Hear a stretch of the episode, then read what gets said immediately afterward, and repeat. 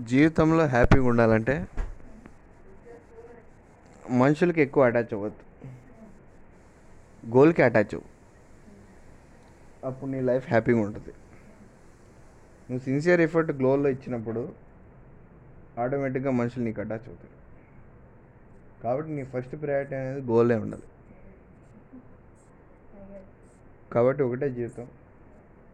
హ్యాపీగా ఉందాం.